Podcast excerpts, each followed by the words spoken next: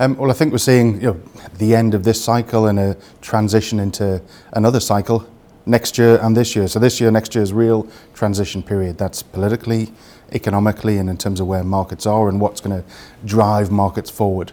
In Europe, we've got change. We've got new leadership in the ECB and in the European Commission itself. And I think with the UK leaving, there's the likelihood that we'll see greater unity and they're being very transparent that that's what they want, but also things like much more investment into environmental causes. So I think ESG as an agenda has really developed over the last year. It's not necessarily a new thing, it's arguably a new name, but there's a huge amount of capital now targeted at ESG investment strategies.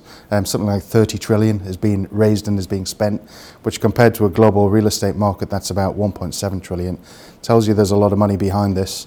And in many respects, it's needed. It's needed to um, get people on board with what politicians want to do, but also to support markets, how we energize, how we create power for modern cities to function, um, how we develop new infrastructure, how we increase the levels of technology to make people more productive, how we make buildings more productive and more efficient.